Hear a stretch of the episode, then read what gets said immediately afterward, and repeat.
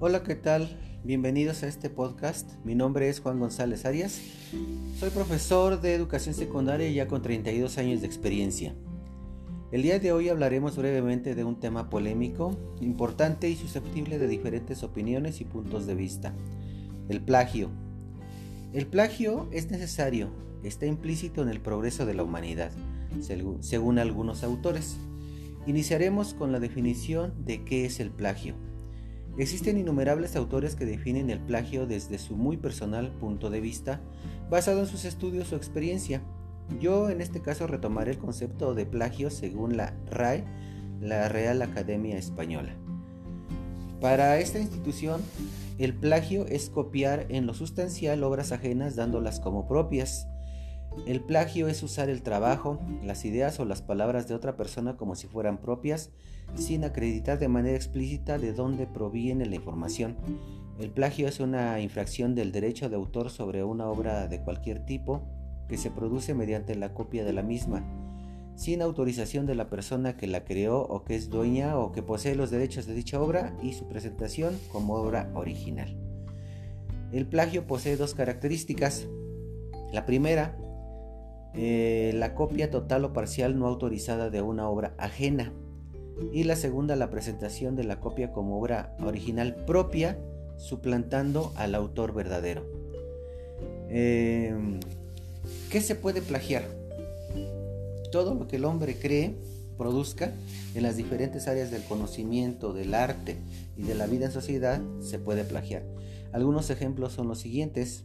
Se puede plagiar impresos, obras escritas, artículos de revistas, artículos de prensa, investigaciones de otras personas, grabaciones, gráficos. En el caso de los maestros se puede plagiar exámenes, podemos bajar exámenes de internet y presentarlos como propios, composiciones musicales, tesis, eh, obras dramáticas, música. En la música se da mucho esto del plagio, coreografías, eh, obras cinematográficas y audiovisuales, escultura, dibujo, pintura, obras arquitectónicas, programas. Eh, actualmente está de moda, bueno, no está de moda, es una necesidad de la computación, se pueden plagiar programas de computación, etcétera. Son muchas obras del ser humano que se pueden plagiar. ¿Cuándo cometemos plagio? El plagio abarca desde la simple imitación fraudulenta de la obra de otro hasta la mera reproducción total o parcial de dicha obra, usurpando la condición o el nombre del autor. Algunos casos de plagio son, por ejemplo, cuando entregamos un trabajo ajeno como si fuera propio, independientemente de que la obra, la copia sea parcial o total. Cuando parafraseamos un texto, eh, o sea que lo plasmamos con otras palabras haciendo pequeños cambios en el lenguaje para disimular y sin citar las fuentes. Eh, presentar un trabajo nuestro ya es este ya que haya sido utilizado, un trabajo que ya hayamos presentado y lo volvemos a presentar disfrazándolo, cambiándole este, la presentación, algunas palabras o parafraseando. Estamos hablando de algo que se llama autoplagio, o sea que podemos plagiar nuestro propio trabajo. Cuando copiamos cualquier tipo de archivo multimedia, lo utilizamos en una presentación o en un trabajo este, o en una conferencia y no reconocemos el origen y el autor del, tra- del trabajo sin citarlo, estamos cometiendo plagio.